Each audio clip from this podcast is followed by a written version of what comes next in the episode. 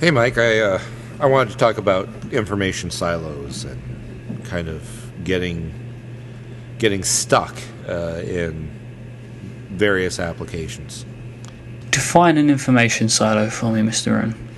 Well, to me, an information silo is any sort of application where you put your data in one way uh, and you can't get it back out in a way that is easily transportable to other applications. Uh, a, for instance, would be Evernote for me. Uh, I mm-hmm.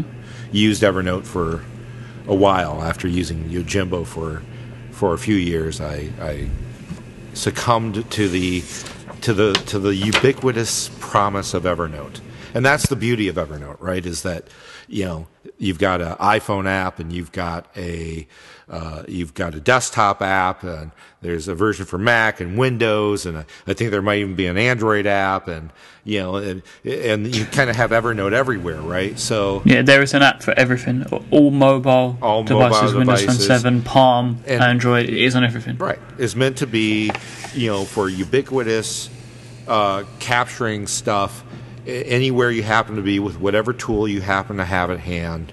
Um, they want to make an Evernote client for it, and that's great. I think that that's a beautiful idea, um, and I know it serves a lot of people very well. Heck, it served me very well for a while, but I found that I had a particular problem that, uh, in fairness and now in hindsight, was not Evernote's fault.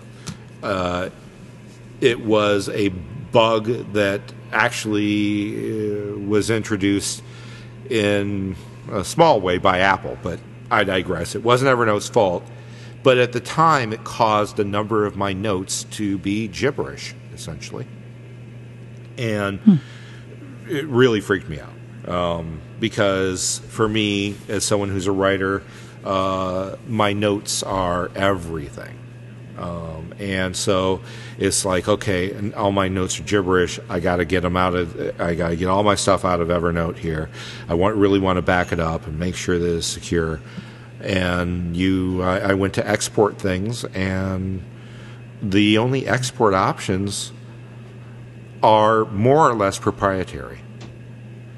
And even something as simple as what should be just a simple text note, nothing but text, no formatting, plain text, you can't simply export as just plain text. And hmm. that uh, uh, that was very disconcerting to me. And it was at that point I realized I would never make that mistake again. That one of the first things I would look at when I when I decide to use any any program, especially one that's kind of a everything bucket uh, is kind of what I like to call those programs where you know hey you yeah. can throw in you know your PDFs and your images and your, your, movies and sound and text files and you know throw it Family, all in pets. Pets you know yes. Sinks uh, you know cats and dogs living together. Um, yeah, when you you know, the, but it's nice because yeah, and then you can search it and tag it and file it into various collections and notebooks and and oh, you can organize it all these different ways and oh, geez, for me, oh, that's just like I mean, that's that's the ultimate in productivity nirvana, right? You know, so mm. uh, so I, am really drawn to these things, um, um, but the key has got to be getting your information out the same way that you put it in. And if you put in a PDF, it should come out as a PDF. If you put in a text file, you should be able to export it out as a text file. It shouldn't I mean, change the nature of your data. Is this is it still that way? oh know? yeah, it, it is still yeah, that way. Is, yeah. And and every time they come out, do you think it's a, something to do with the OC? Because that sorry, that that, that OCR the, the, the, the text recognition software. And it might be something to do with that. So maybe it's like the bug is because of a feature. Well, maybe. It, uh, I've, I've tried to think of a lot of reasons why it is that way.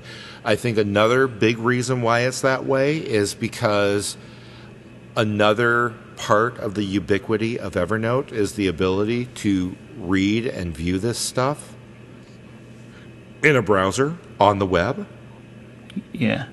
And so On an Android phone, on a Palm right. phone. Yeah, it- it's got to be in files that can be universally understood. exactly. otherwise, the platform fails, doesn't it? Exactly. Right. So, um, while if you were just dealing with just a Mac client, it would be very easy to uh, have you know keep text files, text files, RTF files, RTF files, PNG files, PNG files. You get the idea.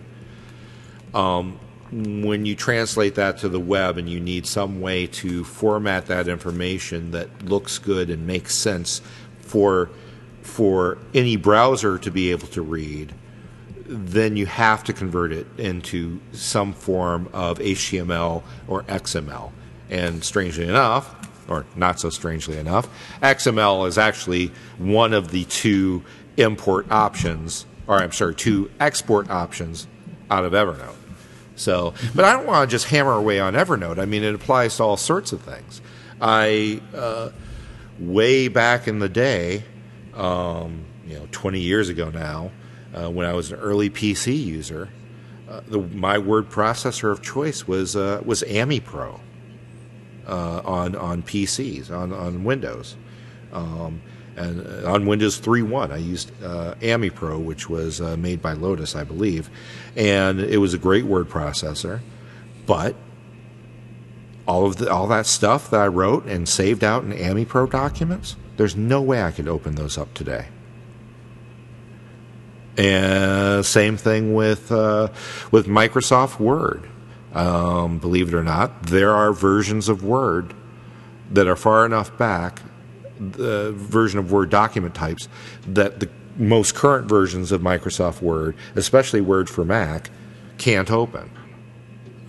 Um, and so for me, it's more than just kind of these everything buckets as information silos or or even you know even websites. I mean, Minimal Mac is hosted on on on Tumblr, for instance.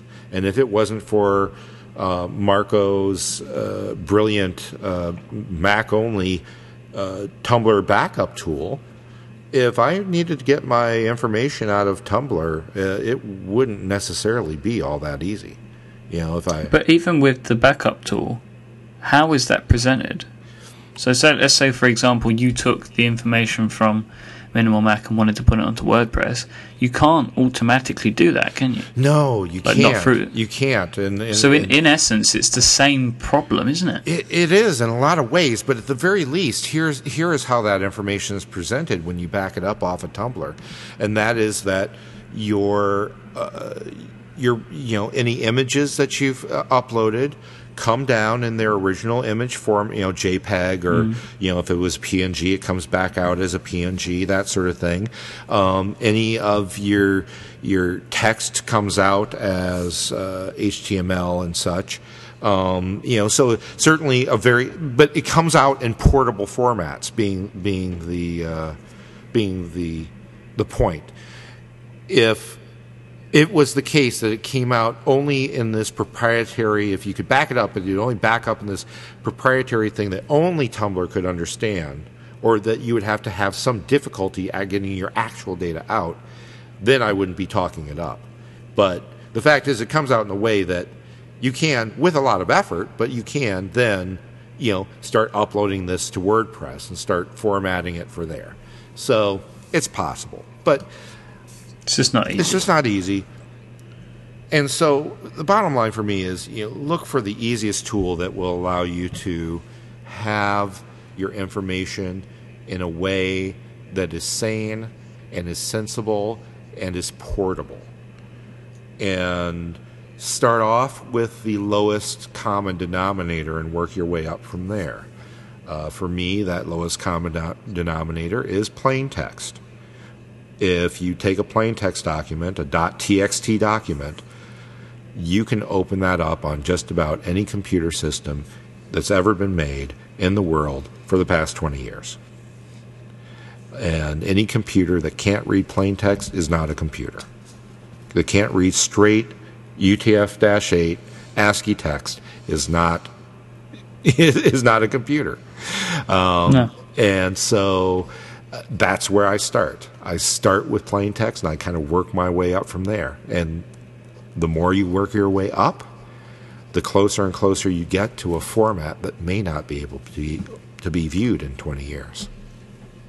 See, my, my everything bucket of choice at the moment is uh, Simple Note. Yeah. Because for me, I mean, 95% of things that I need to keep are in text form. Yeah. Well, and, and Um, you can get so out in can- text. Exactly, and it's accessible from again, it's accessible from many other things. Um, the Simple Note guys don't make apps for all platforms, but they have a strong API. And so, for example, there isn't a Simple Note app for Android, but I have an app which uses it, syncs to and from perfectly. So that for me works quite well um, because I'm tying myself to a service, but I haven't got a worry there because it's backed up in many different places. Yeah.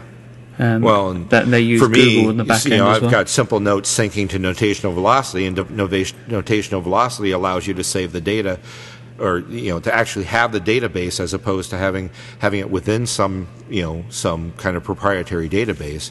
To have your database as just a folder of text files, which is brilliant Mm. because that means that anything that I write in the simple note gets synced to the simple note cloud, which then syncs down to notational velocity, which uh, then creates a plain text file in a folder uh, that I happen to keep on on Dropbox, so it gets synced up Obviously. again.